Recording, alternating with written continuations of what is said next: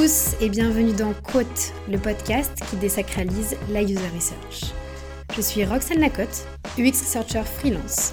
J'ai créé ce podcast pour partager avec vous les questions qui se posent lorsque l'on fait de la user research ou que l'on souhaite enfin intégrer cette compétence dans l'équipe produit. Dans chaque épisode, je vais à la rencontre de personnalités inspirantes qui ont su trouver les clés pour intégrer la user research à la conception produit et en tirer de la valeur au quotidien. Notre objectif Décomplexer la user research et vous donner les tips et méthodes pour vous lancer ou pour aller plus loin. Bonne écoute Dans ce nouvel épisode, j'ai la chance de recevoir Jonathan, CEO et cofondateur de Maze. On évoque ensemble l'importance d'évangéliser la collecte d'insights et la manière dont Maze peut être une clé d'entrée vers une culture plus centrée utilisateur. On y parle aussi de l'organisation produit et des méthodes utilisées chez Maze. Jonathan nous livre en toute transparence les secrets de leur organisation. L'objectif Favoriser l'engagement des équipes et trouver le bon équilibre entre résolution des problèmes utilisateurs et problèmes business. Alors si comme moi vous n'êtes pas familier avec la méthode ShapeUp, prenez des notes. Enfin, Jonathan nous partage en avant-première le futur de Maze et croyez-moi, ça promet. Je donne donc la parole à Jonathan. C'est parti, on ouvre les guillemets. Hello Jonathan Hello Roxane Comment tu vas? Un peu plaisir d'être ici, je vais très bien, je vais très très bien. Euh, on est un peu en période de rush, mais, euh, mais très cool, très content d'être là. Merci beaucoup euh, d'avoir trouvé un tout petit peu de temps pour, euh, pour moi, pour Côte. Je suis trop contente parce que, euh, bah parce que ça fait, nous, ça fait un moment qu'on se connaît, en tout cas qu'on se suit sur les réseaux. moi, ça fait un moment que je bosse avec des personnes qui bossent sur Maze. Et, et donc, on s'est appelé, on s'est appelé il n'y a pas très longtemps pour la petite histoire. Pour parler de Côte et aussi pour, pour, que, pour que je t'avoue un secret qui était que moi, je n'avais jamais encore utilisé Maze. Voilà. Shame, on you. Non, je plaisante, mais oui, oui.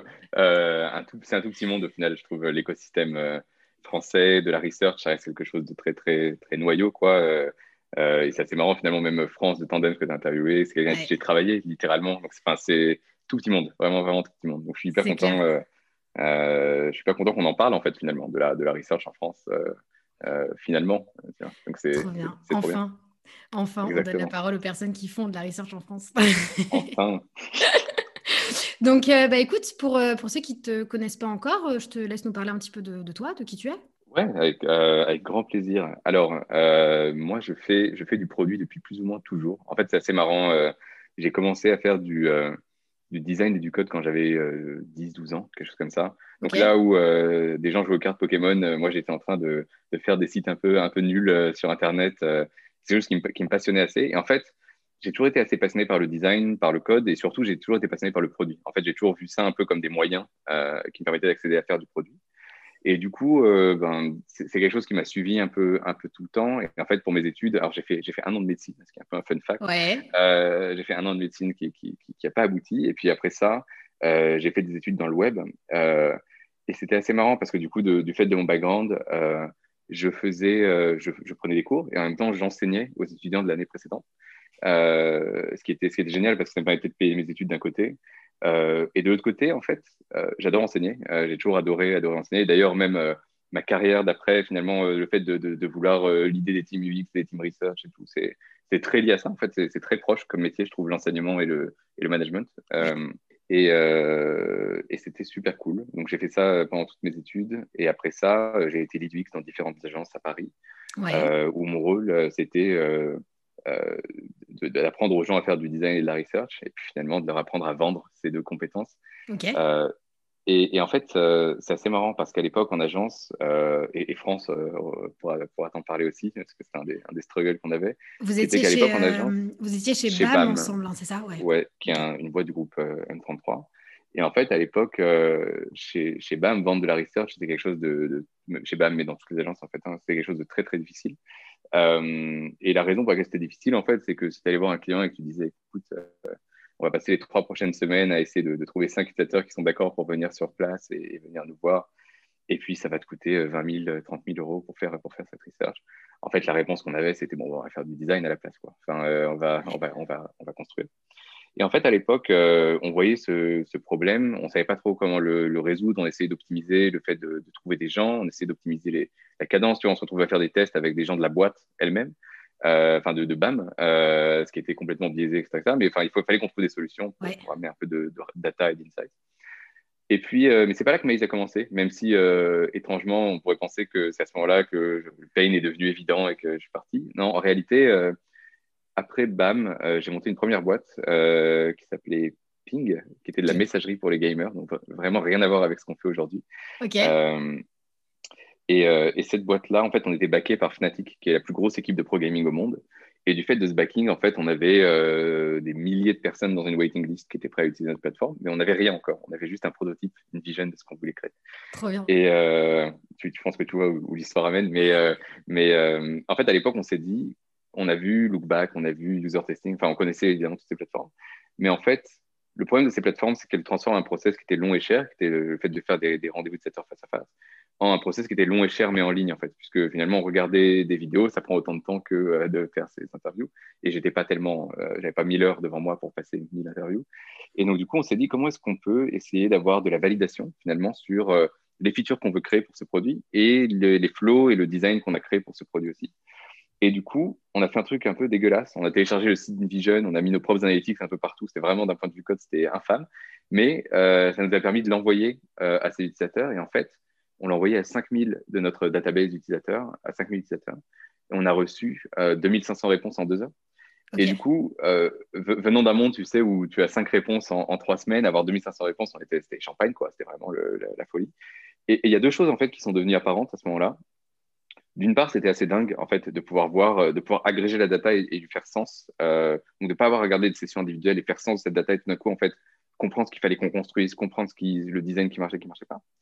Et de l'autre côté, ce qui était dingue, c'était que tout ça, c'était arrivé avant le développement, en fait. Donc, le coût d'itération, elle incluait pas le coût de développement. Et ça, en fait, euh, quand, j'ai vu ça, à l'époque, je me rappelle très bien, je me suis dit, euh, si j'étais pas en train de bosser sur cette plateforme de gaming, euh, c'est sûr que je bosserais là-dessus. C'est certain, c'est quelque chose que je me voyais vendre en agence, c'est quelque chose que, enfin, je voyais très bien le besoin, je voyais très bien bah, à qui ça servait. Euh, et, comment comment tu as eu l'idée, toi, justement, ou comment vous avez eu l'idée de, bah, de prendre un InVision, de, de l'envoyer en mode euh, quick, dirty, comme euh. ça, à, un gros panel en se disant, bon, bah, on va voir si ça prend. Enfin, qu'est-ce qui, qu'est-ce qui vous a donné cette intuition-là? Presque, c'est marrant hein, parce que c'est presque la flemme toujours qui pousse un peu les, innovations, j'ai l'impression. Et nous, c'est pas de la flemme flemme, mais c'était plus du. en fait, c'est le process qu'on aurait fait si le produit était déjà live. Tu vois, en fait, on se disait, qu'est-ce qu'on aurait voulu avoir si le produit était déjà live? Et comment est-ce qu'on peut essayer de répliquer ce genre, le même, la même quantité de data, mais dans un produit qui n'est pas encore live, mais pour un produit qui est quasiment similaire en fait. Ton prototype InVision à l'époque, euh, nous, il était tellement complet finalement que c'était la même chose. Euh, et donc c'est un peu, ouais, euh, c'est par tentative de, de, de, réplication de ce qui existe en post-dev, et puis un peu par, par non-envie de passer mille heures à faire des calls avec des utilisateurs dans, tous les sens. quoi. Qu'on avait déjà fait, en fait. On avait fait de l'exploration avec les utilisateurs, mais pas de validation. Ok. Et, euh, et, du coup, et moi je, je, creuse un petit peu, mais l'idée. Euh, l'idée est juste trop bonne. Euh, vous avez fait du coup un seul batch de, de, tests utilisateurs avec ces 5000 personnes ou est-ce que vous avez itéré sur, je sais pas, un, un, ou deux parcours à tester, puis deux, trois autres parcours à tester? Comment vous avez fait? Non, on a fait des tonnes en fait. Je pense que sur, euh, on a testé pendant deux semaines ou trois semaines et on a dû lancer 10 ou 15 tests. Euh, certains qui étaient récurrents. En fait, on demandait à la fin des tests est-ce que vous voulez être contacté pour des prochains tests sur certaines parties de l'interface? Donc certains qui étaient récurrents et, euh, et, certains qui étaient non récurrents. Avec des, en fait, on, on avait un peu segmenté notre, notre, panel de gens et on leur envoyait des nouveaux tests, des nouveaux flows pour pas être biaisé par la data qu'on avait collectée sur, sur d'anciens tests en fait. Et donc, au bout de deux trois semaines, on avait un truc euh, on était super contents. On a commencé à développer le produit. On a lancé le produit, on a commencé à avoir d'attraction, on a commencé à avoir d'utilisateurs. Et puis, euh, Discord est arrivé deux mois plus tard, euh, mm. a levé 180 millions de dollars, ce qui a rendu la, concurrence un peu difficile, la compétition un peu difficile. Et oui, Discord, il va rentrer en bourse aujourd'hui. Mais du coup, du coup, en fait, et ça, c'est un peu historiquement aussi, c'est très dur d'avoir des concurrents que tu aimes. En fait, c'est très dur d'avoir des concurrents que tu admires. Euh, et nous, en fait, Discord, euh, bah, on les trouvait géniaux, en fait, euh, quand, quand, tu vois ces gens arriver. Et donc, du coup, on essayait de coexister avec eux, on essayait de voir, en fait, de pivoter pour voir où est-ce qu'on pouvait exister. Mais en fait, ils grossissaient tellement vite. Ça a été la, la startup avec la plus forte croissance de 2017 et 2018. Donc, c'était quasiment impossible. Et en fait, au bout d'un an, on a décidé d'arrêter. Ça paraissait, en fait, c'était trop difficile. Et vous aviez sorti le, produit en 2017, du coup, c'est ça? On, a sorti le produit, je crois, ouais, mi-2017, quelque chose comme ça. voilà. Donc vraiment, on l'a testé. Le produit était super. Hein. Vraiment, c'était un beau produit. voilà. C'était aussi un gros avantage que quand tu viens du produit, euh, tu quand tu as un marteau, tout ressemble à un clou. Et quand tu viens du produit, tu penses que toute la variable qui fait une boîte, c'est le produit. Et, euh, Discord, ils avaient un produit, mais ils avaient une exécution excellente dans, tous les aspects. Ce n'était pas juste le produit. Et c'est un, peu ce que, c'est un peu ce qui est ressorti de ça aussi. C'était que notre, notre exécution produit était très bonne, mais pas forcément euh, le reste à l'époque. Et du coup, au bout d'un an, on a décidé d'arrêter cette plateforme. Et moi, j'ai dit à Thomas, mon cofondateur, le, le petit side note, c'est mon cofondateur, ça fait 8 ans qu'on bosse ensemble, 9 ans maintenant, je crois. Euh, c'est mon, mon, coding soulmate, comme je l'appelle. euh, ouais, euh, c'est vraiment, c'est le plus dur, c'est trouver des gens avec qui travailler, en réalité. Et, lui, l'avoir trouvé, c'est c'est ce qui fait que on fait ce qu'on fait aujourd'hui. C'est tout mon parcours, il a été avec lui, en fait. C'est assez dingue. C'est ouf. Euh, et, et, du coup, on a, je lui ai dit, Thomas, écoute, cette idée de, de, de, de, Maze, elle me travaille depuis un an. J'ai envie qu'on teste. Euh, et du coup, ce qu'on a fait à l'époque, c'est qu'on a, on a créé une, une, première version qui était vraiment très manuelle. On générait les maps à la main. c'était vraiment, on n'avait pas de plateforme. Et, euh, et, on a vraiment été tester ça. C'est-à-dire que moi, j'ai été, prendre mon ancien job de lead et j'ai été tester avec des clients en agence. Et c'était assez dingue parce qu'en fait. Donc à, ce moment-là, excuse-moi, tu étais encore euh, chez BAM, c'est ça? Ou quand tu Ouais, j'avais plusieurs clients. En fait, moi j'étais en, j'étais en, donc j'étais chez BAM d'un côté et puis j'ai pris des clients de l'autre côté. Ok, d'accord. Et du coup, euh, j'allais voir les clients et je leur disais, écoute, euh, est-ce que tu es OK pour euh, on, envoie ton, ton, proto en test? Et en fait, c'est assez marrant parce que le premier client qu'on a eu, c'était un client qui était hyper réfractaire au test, en règle générale. Enfin, tu sais, le, je suis mon propre utilisateur, donc je sais ce, dont j'ai besoin. Amen. Amen, voilà. et du coup, très, très réfractaire au test et puis très réfractaire à la donnée quali aussi. C'était vraiment très difficile de travailler avec lui pour ce genre de choses-là parce que en fait, euh, bon, bah, c'est pas relevant, en fait, on s'en fout de ces quatre personnes qui parlent. Enfin, c'est très, très difficile d'arriver à un point de, de, research avec lui. Et, euh, et, je lui ai dit, écoute, on a ce nouveau produit, euh, je vais, on va prendre ton proto qui est déjà créé, ça ne te coûte rien, on l'envoie directement à, tes utilisateurs, on a des feedbacks et, on a de la donnée quantique qui va nous dire si ça marche ou si ça ne marche pas. Quoi. Très simple. Et à l'époque, on avait même pas, enfin, tu pouvais même pas poser de questions, mais c'était vraiment juste du test de flow pour des prototypes visuels. Et ça en sortait des, des heatmaps des heatmaps, exactement, qu'on limite généré à la main. Tu vois, enfin, c'était vraiment euh, très très basique. On a envoyé ça. Il m'a filé 50 euh, adresses mail de ses utilisateurs. On l'a envoyé. Et euh, une heure après, on a eu peut-être 25-30 réponses qui sont arrivées. Et là, donc déjà, c'était dingue. Et là, en fait, lui, il voit ses heatmaps. Il voit, tu vois, la, la, la, data concrète. Il voit les gens qui se perdent. Il voit les gens qui ne comprennent pas son produit. Et ça a eu un impact immédiat. Il allait voir mon, mon boss chez BAM à l'époque en lui disant si ça avait été là l'année dernière, j'aurais économisé des millions en, développement. Enfin, c'était vraiment, euh, c'était dingue, quoi. Et, ça, en fait, on a commencé à comprendre euh, la valeur qu'on apportait vraiment et qui était une valeur qui n'était pas tant liée à l'outil en soi, mais qui était vraiment liée à cette idée de, du cycle d'itération qui exclut le cycle de développement et en fait à, l'économie euh, finalement d'échelle qui arrive quand tu peux valider des choses à scale avant de, les développer. Et, et, la deuxième partie qui était intéressante, c'était que le, design, c'est une euh, compétence qui, ton, ton, expertise en tant que designer, c'est une expertise euh, que, que, tu, qui est, euh, comment dire, c'est une expertise qui est validée par des utilisateurs. Donc en fait, à la différence, un développeur, il ne demande pas à utilisateur est-ce que ça marche. En fait, un développeur, tu lui mm. demandes d'être l'expert, tu lui demandes de savoir coder quelque chose. Et un designer, et c'est quelque chose que les, les, clients ont beaucoup de mal à accepter, c'est qu'un designer, son rôle, c'est d'avoir du doute en fait, c'est de douter de, de, de, tout ce qu'il produit.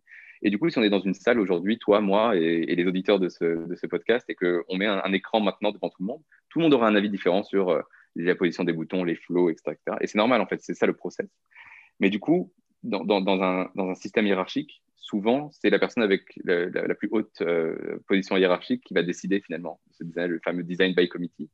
Et c'est très, très dur d'en sortir, en fait. Enfin, le nombre de fois où, en fait, surtout dans des réunions où tu dois dire non, mais en fait, euh, les icônes que, votre tante a générées, euh, je suis pas sûr que ce soit les meilleures icônes. Et puis finalement, bah, tu pars avec ça parce qu'il n'y a pas de choix. C'est super dur de sortir de ces trucs-là. Et Mail, ça shifté ça en fait. Tout d'un coup, je sortais des conversations qui étaient drivées par de l'ego et on rentrait dans des conversations où c'était la data qui dictait finalement euh, comment on avançait. Et ça, c'était dingue en fait. C'était vraiment ces deux, deux, deux, choses qui ont été débloquées. Ouais, c'est fou et c'est vrai que du coup, ça permet de pas juste être un un énième avis autour de la table euh, en tant mhm. que euh, product designer, UX designer, user researcher, mais de se dire ok, donc ça, c'est un panel de 1000 répondants qui, qui, nous soumet cette hypothèse-là. Donc là, il faut qu'on aille creuser. Quoi. Exactement. Et parce qu'au final, c'est un truc important, c'est que mon avis en tant que designer, on s'en fout, l'avis du client. En fait, c'est quelque chose d'assez important à faire comprendre très vite. Et, la data permettait d'apporter ça beaucoup plus concrètement, en fait, parce que tout d'un coup, t'es pas tellement, n'avais pas besoin de même de dire on s'en fout. C'était plus, tu disais, ben, ok, ça c'est votre idée, ça c'est mon idée, on va les tester et on va voir ce qui marche en fait. C'est juste ça. Et du coup, euh, il y a trois ans aujourd'hui quasiment, je crois que c'est notre anniversaire il y, a, dans quelques jours ou il y a quelques jours, ah. on a sorti, on a sorti Maze. Euh, le, on a sorti Maze et ça a été un, ça a été assez dingue. Euh, en fait, on a été hunté sur Product Hunt euh, dans la nuit. Je me rappelle parce que je me suis levé à 6 h du mat, euh, ce qui m'arrive jamais. je me suis levé à 6 h du mat, j'ai pris mon portage, j'ai vu un message de, de, Ryan de, Product Hunt qui me disait en fait ton produit va être sur Product Hunt dans, dans deux heures, donc prépare-toi quoi. Et nous, à l'époque, tout était encore moitié manuel, les mails marchaient pas, enfin tout était pété dans tous les sens, c'était assez dingue. Et, et en fait, ça a été un succès euh, assez immédiat euh, pour le coup. Enfin, on a vu une, traction assez instantanée. on a vraiment, euh, je pense, vu juste dans, dans, dans, dans, certaines choses. Et on voyait des gens de Airbnb, de Amazon, de Uber, de eBay commencer à servir de la plateforme, alors qu'on était vraiment très barebone à l'époque. et c'est ça qui a été un peu le, lancement de tout ça. Et puis, et puis on peut, on peut, je peux, je peux enfin, on peut parler un petit peu de du coup du journey depuis. Euh, ouais, carrément. Bah, on va, on va, on va forcément y venir, mais je trouve ça, je trouve ça dingue parce que tu, enfin, vous répondez avec Maze à un vrai problème et, et c'est pas juste recueillir des insights rapidement, c'est vraiment réussir à ouvrir la porte vers une culture plus euh, user-centrique. Euh, c'est pas, enfin moi je le perçois pas comme étant une finalité en soi et tu le sais, on en a déjà parlé, mais, euh, mais cette ouverture, elle est, elle est assez dingue parce que et pareil, hein, le sujet se, se, pose que tu sois euh, freelance, euh, en agence, en interne, que tu sois product designer, researcher ou autre. C'est très compliqué de faire entendre sa voix parce que tu es encore une fois un énième avis autour de la table qui pèse très souvent pas très lourd face à l'avis d'un CEO ou C-levels, etc. Et, donc là, en apportant cette, cette méthode-là, cet outil, et ben forcément, ouais, la porte, elle est, elle est ouverte beaucoup plus facilement et rapidement. Exactement. Et en fait, et en fait euh, on a conçu Maze. Euh, on est basé sur, sur deux grandes trends qu'on voit sur, euh, sur la research en général et en fait même le monde de comment est-ce qu'on fabrique des produits en général. Et la première trend, en fait, elle est que le rôle du researcher, pour moi, il est en, pleine, en pleine évolution et il l'a été depuis, depuis quelques années. En fait, le, le, rôle de researcher, historiquement, ça a été un rôle toujours assez opérationnel et ça a été un rôle un peu les décisions critiques. On va mettre de la research dessus, en fait. Et ce rôle, il est en train de shifter. Et euh, notamment, on travaille euh, avec un de nos advisors qui est Bezod euh, Sergiani, qui était le head of research de Slack et de Facebook, qui a vraiment monté, et qui aujourd'hui travaille à créer le, une organisation that learn chez Figma. Enfin, c'est vraiment quelqu'un qui, qui, pense le, la research transformation.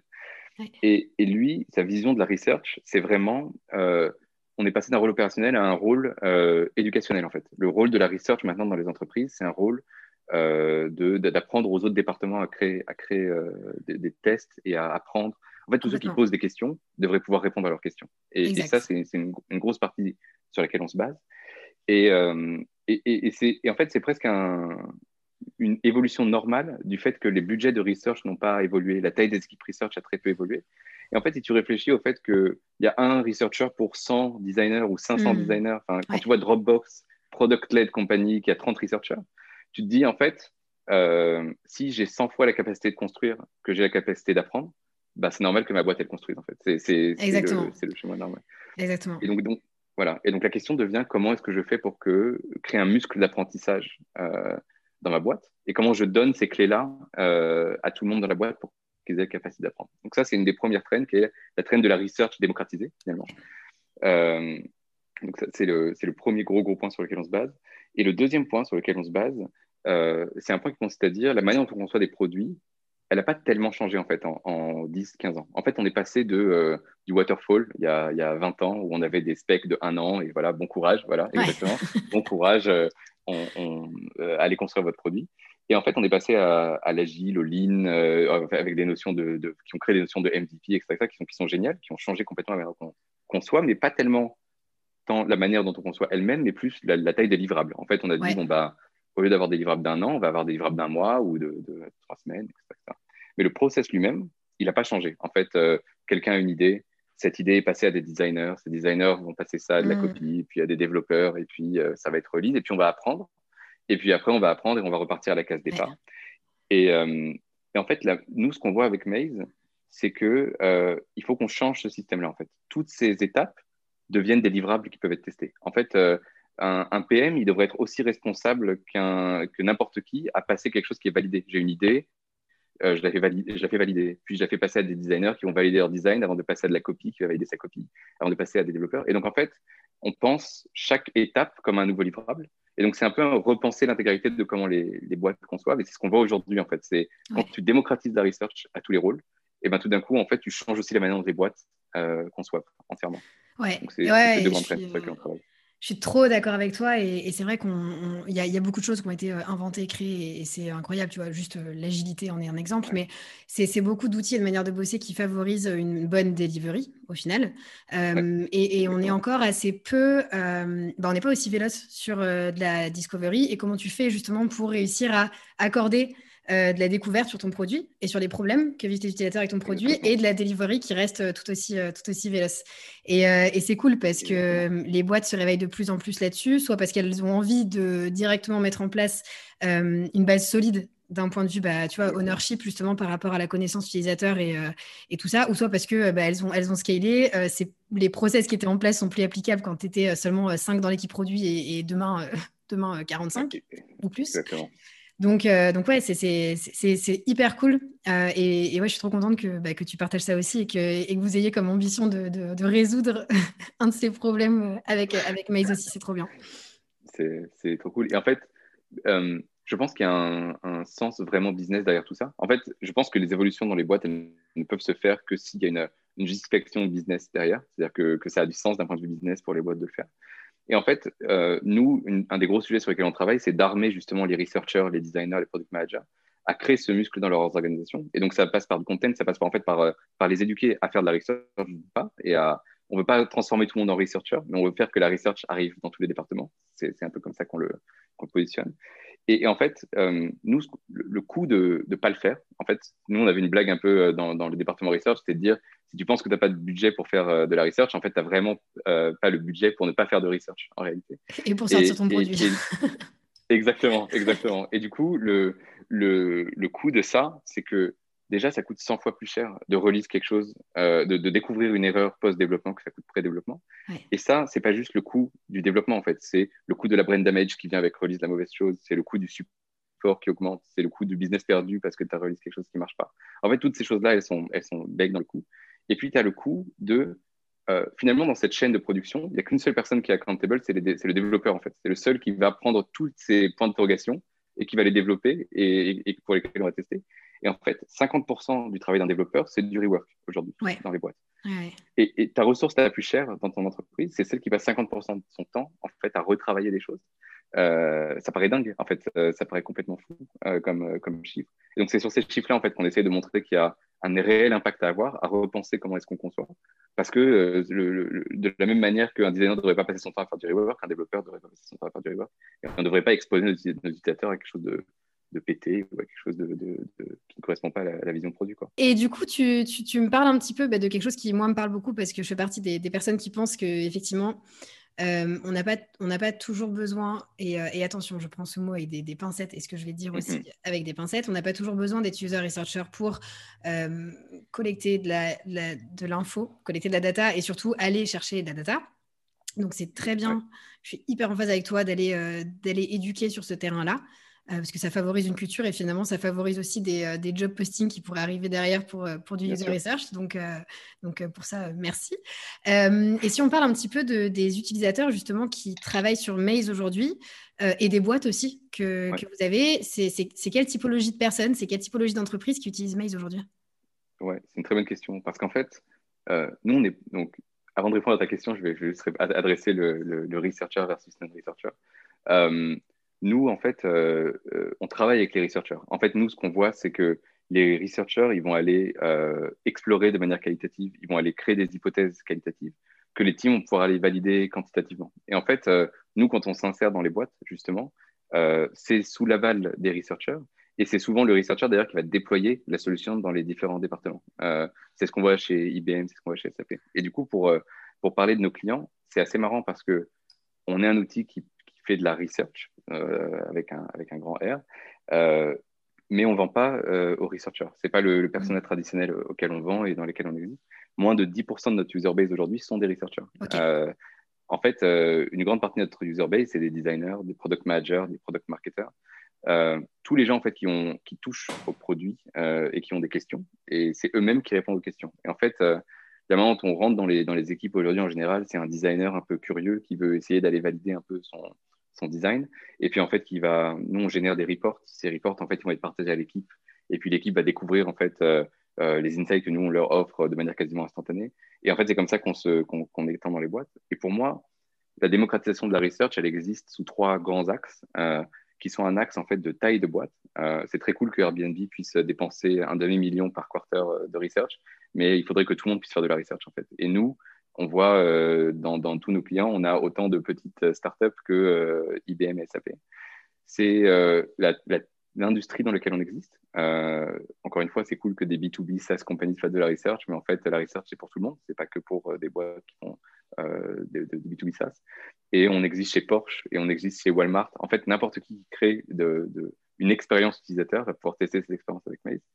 Et puis finalement, la démocratisation, elle passe par le rôle. Euh, et nous, comme je te disais, on existe dans quasiment tous les rôles, euh, que ce soit, on a même des CEO qui servent de Maze. En fait, comme tu disais, pour moi, en fait, ça va vraiment dans le sens de il faut que le muscle de la research se crée dans les organisations. Et ce mmh. muscle, on va le créer en, en démocratisant la research dans les différents départements. Et c'est ça qui va renforcer les budgets de research dans les boîtes. C'est ça qui va créer en fait euh, euh, des, boîtes dans lesquelles la research devient un pôle important.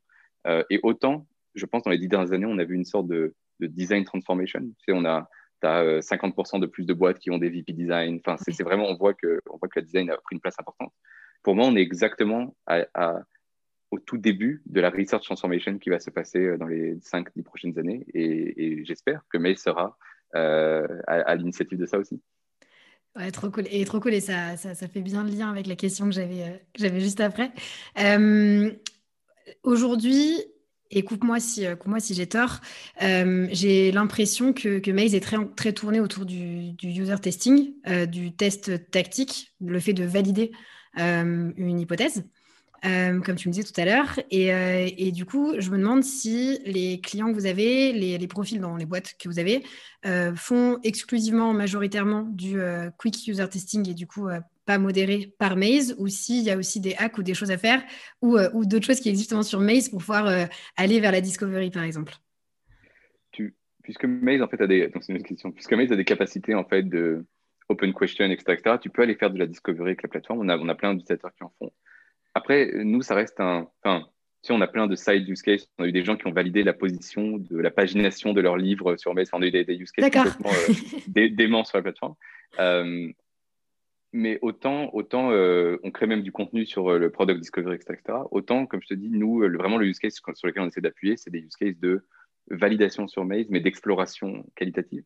Parce que mm. moi, je suis un grand. Je, crois vraiment que l'exploration, c'est quelque chose qui est très, très dur à faire de manière unmoderated. Euh, c'est quelque chose qui demande en fait de, de rebondir. Et, autant euh, avec Maze, on essaye de recréer des sens de modération dans le modérité. On permet aux gens, par exemple, de, de, créer des logic pass, donc de pouvoir dire si quelqu'un échoue à une mission, demande-lui pourquoi il a échoué, qu'est-ce qu'il qu s'attendait à voir, etc. Donc on, recrée un sens de modération. Autant, euh, je ne pense pas qu'on puisse remplacer euh, l'exploration. Et d'ailleurs, nous, chez Maze, en interne, on a notre propre Customer Advisory Board, on parle de nos utilisateurs en permanence et on fait les deux. En fait, si on devait advocate pour quelque chose, c'est vraiment ce qu'on fait en interne, qui est euh, tout le monde parle d'utilisateur. Si tu es designer, customer success, n'importe qui peut parler d'utilisateur.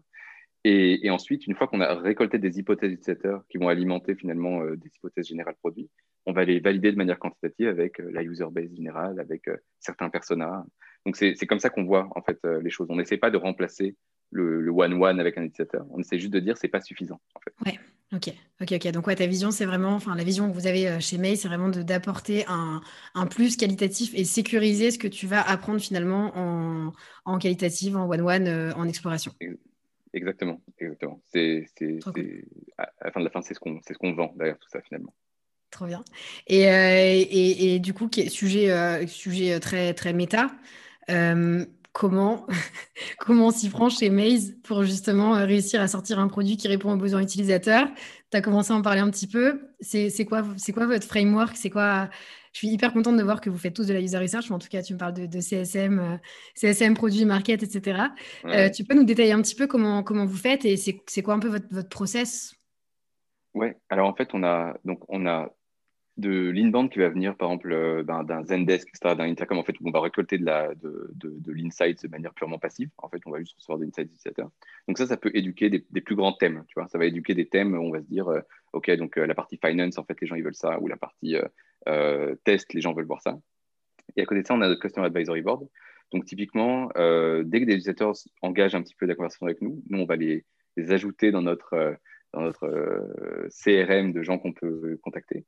Et en fait, à partir de là, euh, les product managers, euh, on travaille en cycles qui font un quarter, en gros, pour faire simple. c'est des cycles qui représentent des thèmes. Donc, on va dire, par exemple, pour donner un exemple, ce, quarter-ci, en exclusivité, tu l'assures. Ce quarter-ci, pour nous, c'est un quarter de collaboration. Donc, on travaille sur des features de collaboration.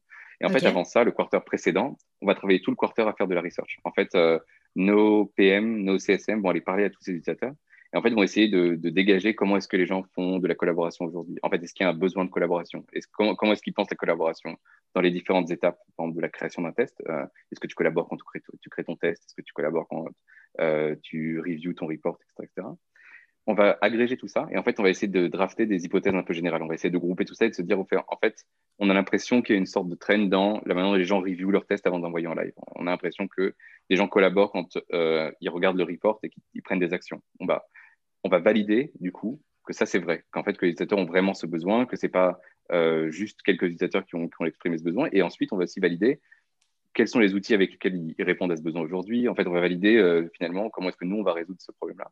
Donc en fait, du problème validation, on va envoyer des, des, tests à nos utilisateurs sur, euh, sur le problème. Est-ce que vous avez ce problème? On va définir en fait, je ne sais pas si tu as vu, on a, produit un article sur le rapid testing où on a défini un framework qui s'appelle le IOTA framework, justement notre propre framework de, test. On a input objective, euh, test et analysis. Où en fait, je, mettrai, on va dire, je mettrai le lien en commentaire. Enfin, en commentaire, n'importe quoi. Je me prends sur Instagram. Moi. Je Oui, c'est ça. Swipe up euh, pour avoir. je mettrai le lien sur le podcast. on, est sur un, on est sur un Skyblog. Euh, donc, donc, donc, en fait, l'input, Ici, ça va être un problème. Genre, est-ce que le problème existe? L'objectif, c'est de valider le problème et en fait, on va définir des métriques quantitatives qui vont nous permettre de dire que le problème existe. Donc, on va dire en fait, si le problème existe pour plus de 80% de notre audience, alors c'est un vrai problème, c'est quelque chose qu'on veut résoudre. Ensuite, on crée le test. Donc, quel test, quel genre de questions il faut poser? Et là, nous, on a même créé des, templates pour permettre aux gens qui viennent pas de la research de pouvoir euh, être basés sur euh, de, l'expertise research des plus grandes boîtes de, Stripe, de, Slack, etc. Euh, et finalement, l'analyse. Et l'analyse, c'est juste comparer ce que tu avais comme objectif avant de lancer le test versus ce que tu as appris pendant le test. Et du coup, voir si tu peux passer à l'étape d'après d'itération du prochain test, qui est la validation de solution, finalement. Euh, donc, nous, on valide le problème. Une fois que le problème est validé, on va, on va commencer à. Donc, par exemple, on, va, on, est, on est sur le quarter euh, où vous allez vraiment délivrer sur la partie collaboration. Donc, le quarter d'avant, vous avez une, un quarter d'avance sur euh, décortiquer le problème de la collaboration. Exactement. Et sur parfois ce, plus parfois plus. Et donc, c'est sur ce quarter où, euh, où, vous décortiquez le problème que vous avancez par itération, où euh, on fait du test, on itère, etc. etc. Exactement. Exactement. Et une, fois qu'on a validé le problème, en fait, euh, trois semaines à un mois avant le début du quarter, les équipes design commencent déjà à travailler avec, les, avec leur squad. Donc, nous, on travaille en shape-up. Donc, on a des, des, petites squads de deux, designers, de, de, deux développeurs et un designer. Et ces squads, en fait, elles possèdent la solution. Donc, en fait, on leur donne le problème, on leur montre comment le problème a été validé. Et ensuite, on leur dit, bon, voilà, maintenant, il faut résoudre ce problème. Euh, et, les squads, en fait. Qui va chercher, qui va, chercher ces, enfin, qui va euh, découvrir ces problèmes, justement? Euh, C'est principalement les PM qui découvrent les problèmes aujourd'hui. Et en fait, on va, on va aligner les problèmes qu'on essaie de résoudre avec des thèmes stratégiques sur lesquels on essaie de résoudre, avec des thèmes business. En fait, on va aller évaluer un petit peu, finalement, un gros, à quel point c'est un gros problème pour les utilisateurs, à quel point c'est un gros problème pour le business, à quel point c'est quelque chose qui, qui, a du sens de résoudre pour nous maintenant. Euh, et du coup, on passe ce problème-là au squad. Les squads euh, vont faire un, discovery kick-off où elles vont aller parler avec les utilisateurs, elles vont essayer de comprendre un petit peu comment est-ce que les gens euh, font pour résoudre ce problème aujourd'hui. Et puis elles vont aller très très vite commencer à faire, à leur poser des questions, donc faire un, discovery mate. Donc elles vont juste envoyer comment est-ce que vous faites. je donne un exemple très concret. aujourd'hui, on travaille sur la maze review, donc envoyer ton, test en review à ton équipe avant d'envoyer en live qui est un, gros problème de l'utilisateur, puisque en fait, ton CEO va vouloir voir potentiellement euh, ton test maintenant que tu l'envoies live, puisque tu parles aux utilisateurs directement. Euh, donc, il y, a plein de, reviews. comment est-ce que vous faites de la review? Donc, tu vois, on se rend compte que tu as plein de gens qui envoient leurs tests sur Slack, qui commentent, mais c'est l'enfer parce que c'est hyper dur de traquer ce truc-là. Tu as des gens qui écrivent les tests en amont sur Google Doc mm. avant de, de traduire sur Maze. Et en fait, tout ça, on veut l'intégrer à la plateforme et rendre ça 100 fois plus agréable en fait. Euh, ça. Donc on va essayer de comprendre quels sont les, procédés, qu'est-ce qu'ils qu'est-ce qu'ils font review, est-ce qu'ils font review de la copie, est-ce qu'ils font review des passes, est-ce qu'ils font review du design, en fait qu'est-ce qu'ils font review à ce moment-là. Et on va euh, ensuite commencer à, à, à, m'occuper. En fait, on va commencer à faire des mock-ups de, solutions, des flows.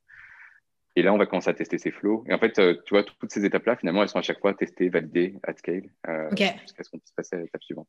Et donc, je, je récapitule, puisque j'ai une question Attention. qui me botte pas mal là.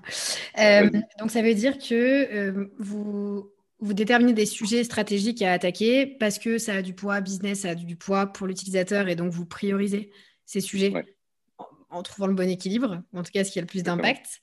Euh, et, et, du coup, et ensuite vous passez donc à une step de kick-off discovery où là vous allez interroger, observer, voir avec vos utilisateurs et à partir de là vous commencez à m'occuper et faire des tests. Exactement. Euh, et, du coup, comment vous faites pour euh, justement prioriser euh, vos sujets strates Comment vous faites pour savoir qu'est-ce qui a le plus de poids je sais pas, comme sujet par rapport à l'autre? Est-ce que c'est de l'intuition? Est-ce que là, vous allez regarder la data aussi? C'est Qu'est-ce qui joue? Ouais, il y, a beaucoup de choses. En réalité, c'est une question hyper vaste parce que pour nous, on, a, trois termes. J'essaie de me rappeler du terme, mais je blank sur un. Tu as, on va dire, les, les, vision features. En gros, c'est euh, des problèmes qu'on essaie d'adresser. Ça fait partie de la vision. Donc, en gros, typiquement, euh, c'est quelque chose qui est partie de la vision qu'on essaie de résoudre. Il va y avoir les business problèmes. Donc, ça va être vraiment quelque chose qui va faire grossir la boîte d'un point de vue business. Et il va y avoir les user problèmes qui sont mm. des problèmes qui sont rapportés par les users. Et parfois, il y a des correspondances entre eux et parfois, il n'y en a pas. Tu vois, on essaie d'optimiser pour ceux qui ont le plus d'overlap entre ces trois, ces trois zones-là. Et pour éduquer ça, en fait, euh, alors nous, on utilise un truc qui s'appelle le. Donc dans ShapeUp, c'est quelque chose qui s'appelle un betting table.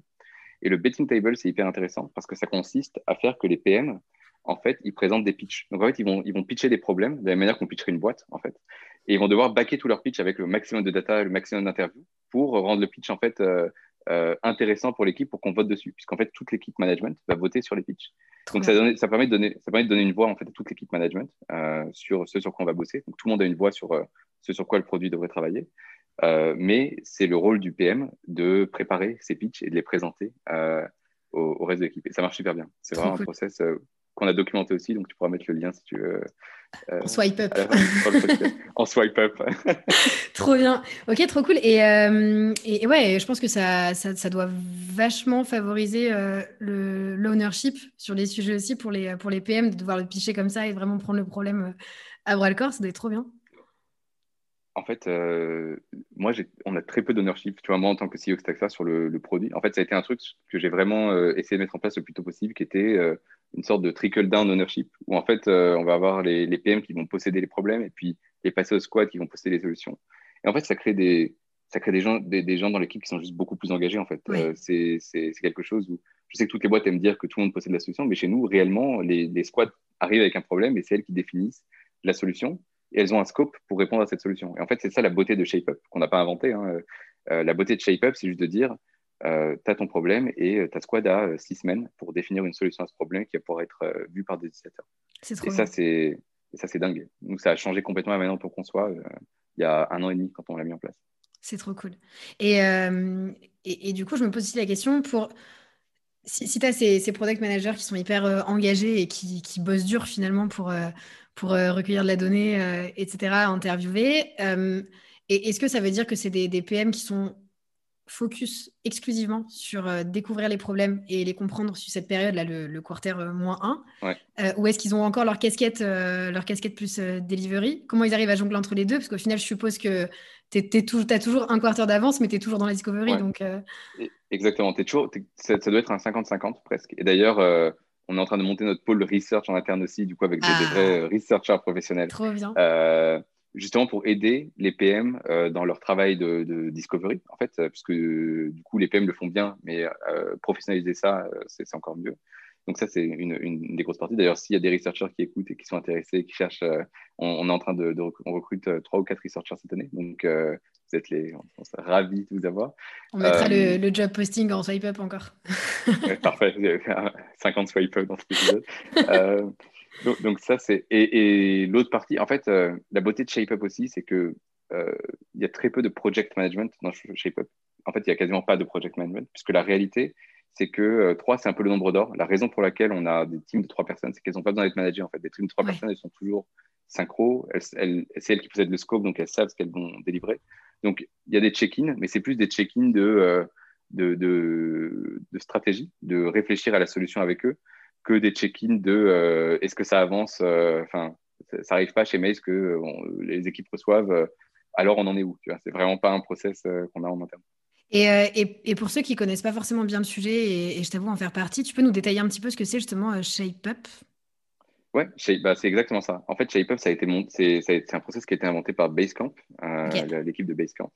Et c'est leur manière de concevoir du produit. Et, et le principe de ShapeUp, c'est justement ce principe de betting table. Donc, c'est le principe de en fait, euh, tous les problèmes sont, créés égaux euh, et c'est très facile en fait de se perdre dans cette jungle de problèmes et la seule chose que tu auras toujours en limité c'est ton nombre de ressources.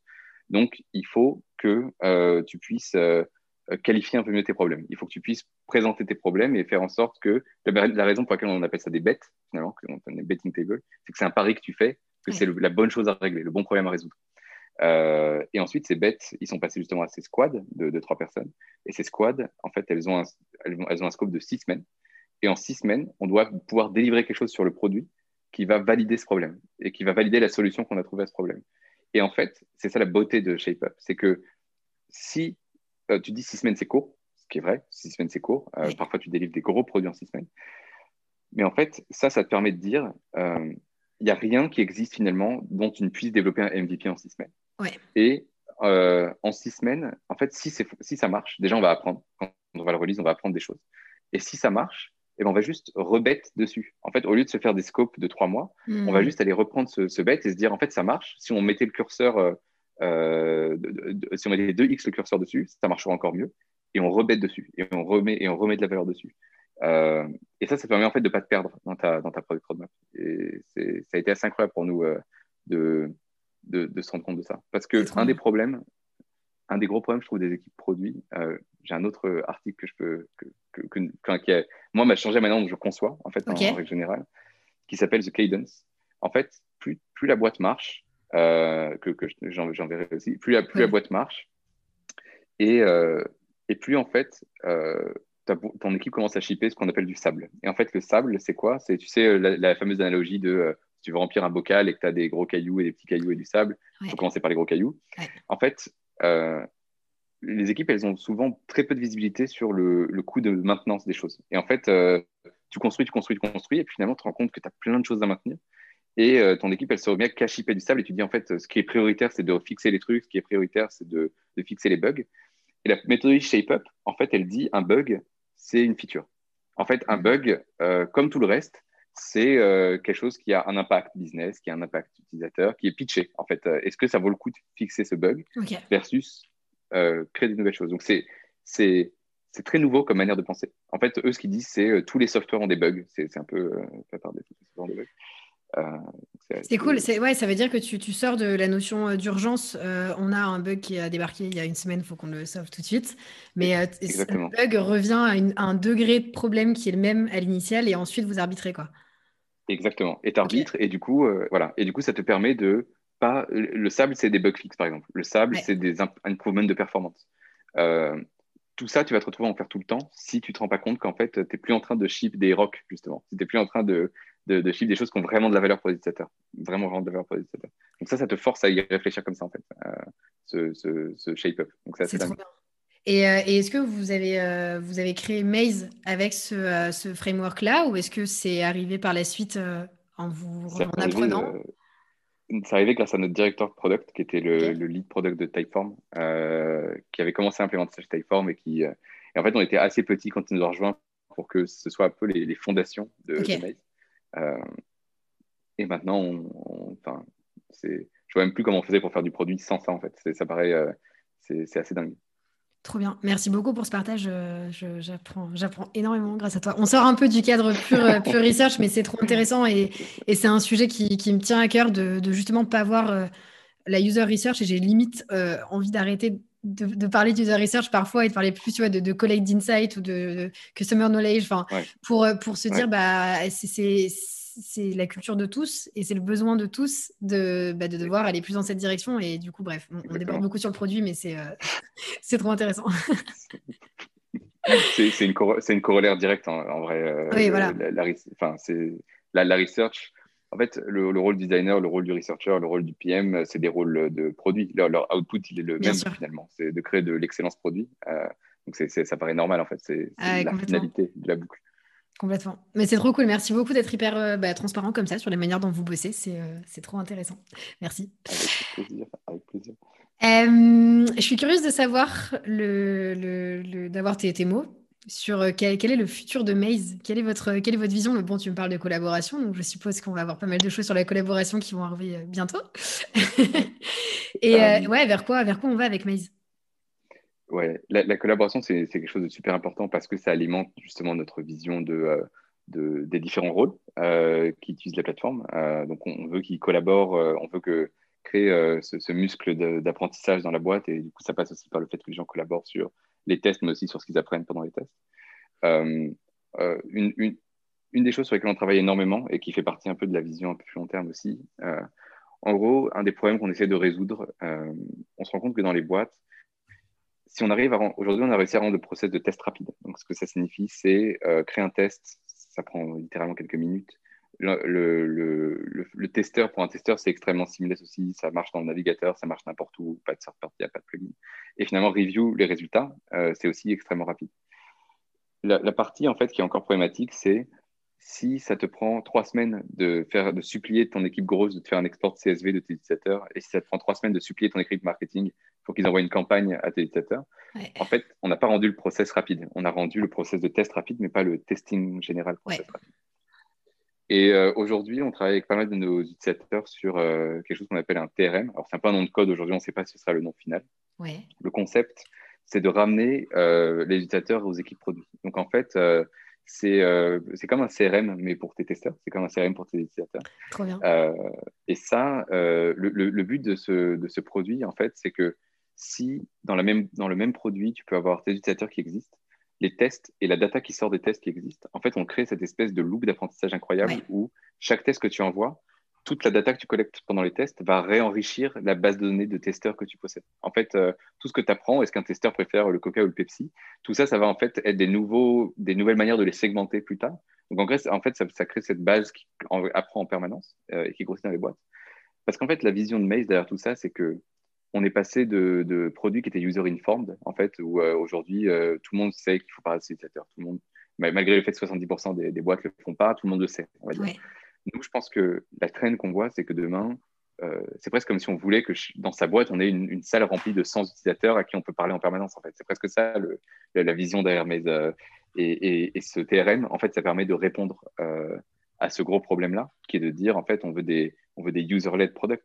On veut que euh, les users ils se sentent entièrement impliqués dans la vie du produit euh, du début à la fin. Et en fait, nous, on se rend compte que c'est un cercle vertueux dingue. Euh, parce que là où des boîtes ont peur de parler à leurs utilisateurs, ils ont peur d'exposer des choses pas finies à leurs utilisateurs. Enfin, il y, a plein de peurs qui sont associées à, la, research. Est-ce qu'on va leur prendre un truc pété Est-ce que, enfin, plein de, plein de choses-là.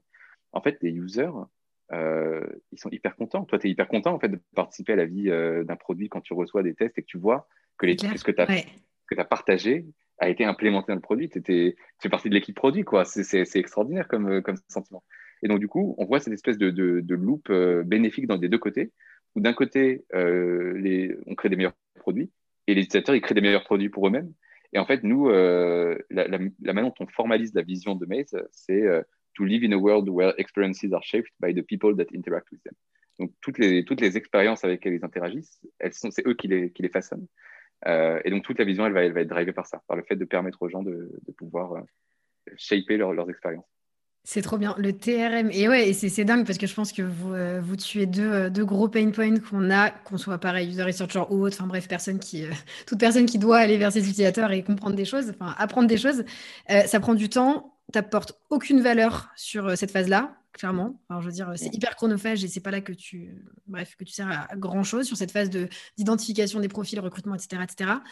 Euh, chercher l'info euh, côté market ou bref, c'est toujours une tannée. et ouais, en plus de rendre le, panel de plus en plus intelligent en réussissant à segmenter de mieux en mieux, si je comprends bien. Exactement. en, collectant de la, en collectant de la, collectant de la data, en collectant de la donnée sur tes utilisateurs pendant les tests sur lesquels tu vas pouvoir resegmenter par-dessus. Donc, tu vas pouvoir dire, euh, je veux uniquement les gens qui ont échoué au test numéro 3, euh, et c'est ces gens-là qui je veux parler, ou je veux uniquement les gens qui ont dit dans le test numéro 5 euh, qu'ils habitaient à Roubaix. Et eh ben, c'est uniquement ces gens-là qui je veux parler. En fait, c'est de la data que tu n'as pas de base sur tes utilisateurs, mais que tu apprends pendant tes tests et qui va te permettre de resegmenter. Et ça, c'est assez dingue. Et même pouvoir reward tes utilisateurs directement sur la plateforme si tu veux pouvoir leur offrir des choses. et puis finalement, en fait, nous, la manière dont on voit les choses, c'est qu'on existe comme un plusieurs engrenages dans différents systèmes. Et donc, typiquement, en fait, euh, ce TRM va pouvoir alimenter un Calendly, il va pouvoir alimenter un Zoom. En fait, euh, toutes ces choses-là, elles vont pouvoir se connecter à des, pièces externes euh, fonction de la manière dont les équipes travaillent. De la même manière qu'on travaille sur les intégrations externes de la data qu'on produit. Donc, à la fin des tests, nous, on génère un report, mais on veut que ce report puisse vivre n'importe où, en fait. Il puisse vivre là où aujourd'hui la data est collectée par des researchers, qu'elle puisse vivre dans un, pour alimenter un Figma, pour aller alimenter le fait qu'un design doit être changé. En fait, on est, on est euh, plusieurs engrenages qui existent dans euh, un flow général de, produits. Et la manière dont on, le, dont on l'explique en général, c'est que nous, ce qu'on voit, c'est qu'il y a un building layer qui est là où les gens conçoivent, Figma, Miro, etc., etc.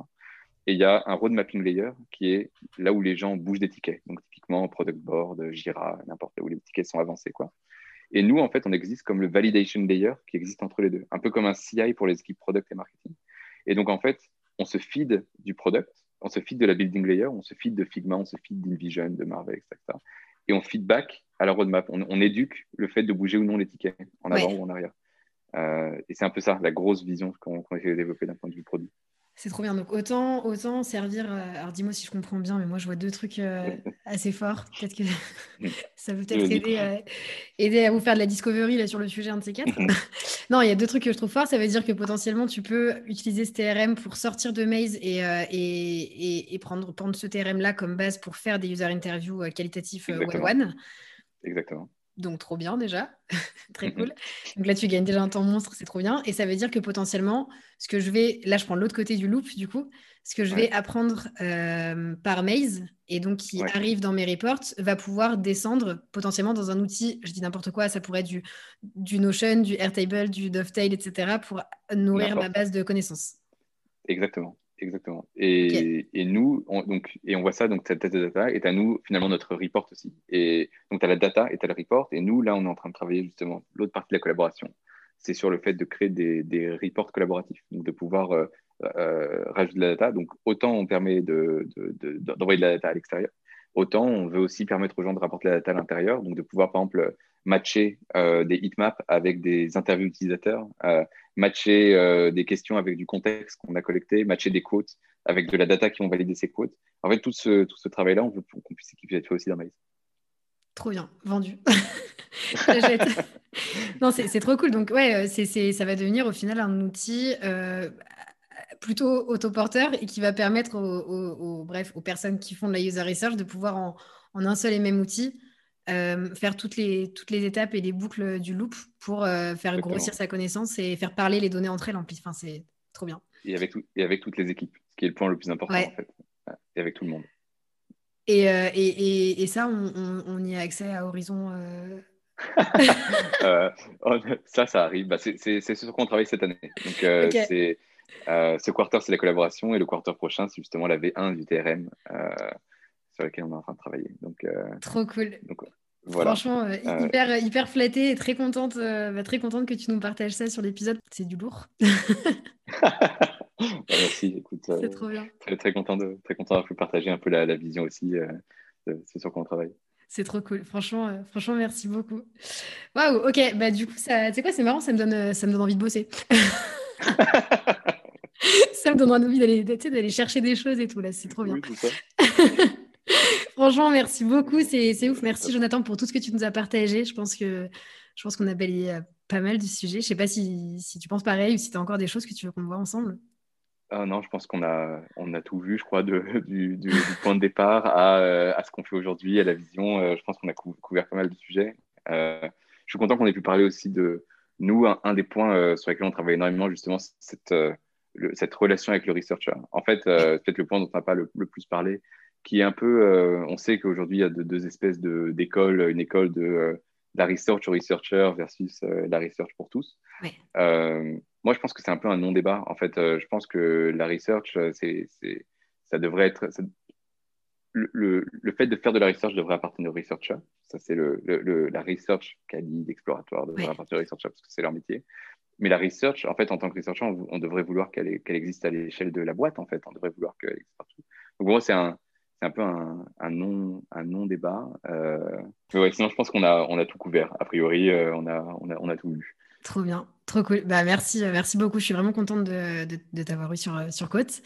C'est trop chouette. Je suis hyper contente, euh, hyper contente pour vous tous parce que l'aventure euh, a l'air dingue et j'ai hâte de savoir qui seront les user researchers qui vont vous rejoindre parce que comme on se le disait, c'est une petite communauté donc on les connaît forcément déjà. c'est vrai, c'est vrai. Et moi, j'ai hâte de voir qui sera la prochaine personne qui fera partie de ce podcast aussi. Euh, ah, hâte, oh purée, attends, on va en venir. On va mais avant ça, avant ça, si des auditeurs ont envie de te joindre, comment, comment ils font? Euh, je, sincèrement, euh, j'accepte euh, tous les researchers sur tous les gens du produit sur LinkedIn. Donc LinkedIn, Twitter, Swipe Up, comme LinkedIn, Twitter, je, je, je, partagerai mes liens comme ça les gens peuvent parce que j'ai un nom de famille un peu compliqué. Donc c'est tu peux, tu peux, nous le dire, parce que moi je t'ai appelé Jonathan, je n'ai pas voulu m'aventurer sur ton nom de famille. ouais, Jonathan Vilevski, avec deux W, donc c'est 2000, 2000 points au Scrabble. trop bien, trop de chance. ça roule, ça marche. Bon, je mettrai tous les liens euh, en swipe up. On va continuer avec ce swipe up de toute façon. On va mhm. rester avec nous. Et, euh, et, du coup, dernière question avant que je te laisse tranquille. Euh, tu la connais, le challenge. Est-ce que tu as quelqu'un mhm. que tu aimerais entendre sur le podcast? Alors oui, et d'ailleurs j'en ai parlé plusieurs fois pendant ah. cet épisode. et du coup, ce serait Bézod, qui est qui est potentiel, enfin, qui est une des personnes dans le monde de la research que je trouve les plus, euh, les plus brillantes euh, que j'ai eu l'occasion de rencontrer. Euh, et, qui, et qui a connu, en fait, les, les, dix dernières années de, du shift de la research. Donc, je, je, avec, je serais ravi d'entendre Bézod ici. Waouh, ok. Tu peux nous mettre en contact? Bien sûr. Ok, génial. Grosse pression, ça va être super. Trop bien. Franchement, ouais, je, je, relève, je relève le défi avec grand plaisir. Ça va être, Enfin, s'il accepte, en tout cas, ça va être génial. Oui, oui. c'est sûr qu'il acceptera. Il, il, aime beaucoup parler de research, donc ça lui fera plaisir, je pense. Trop bien. Ok, bah écoute, euh, merci beaucoup, trop cool. Euh, bah écoute, je te, je, te, je te, souhaite une très bonne fin de journée, euh, beaucoup de belles choses encore une fois à toi, à toute l'équipe. J'ai hâte de continuer à entendre parler de vous pendant très longtemps. écoute, merci beaucoup. très très content d'avoir fait ça. Merci à tous les auditeurs qui écoutent en ce moment aussi. Merci à tous. Et puis, euh, ouais, euh, bah, j'ai hâte du prochain, du coup, euh, à, dans, dans, un an pour l'évolution de, de Maze et de la vision. Eh ben, avec grand plaisir, on se donne rendez-vous si tu veux, si tu veux dans un an. Trop bien. Trop cool. Bon, bah, bonne journée à toi. Merci encore. Merci, Roxane. Bye, salut. Merci pour votre écoute. J'espère que cet épisode vous a plu. Si vous êtes en réflexion autour de la user research, si vous souhaitez donner l'impulsion à vos équipes pour aller plus loin sur cette compétence, si vous avez un sujet en tête, n'hésitez pas à me contacter. Vous me trouverez très simplement sur LinkedIn au nom de Roxane Lacotte. A très vite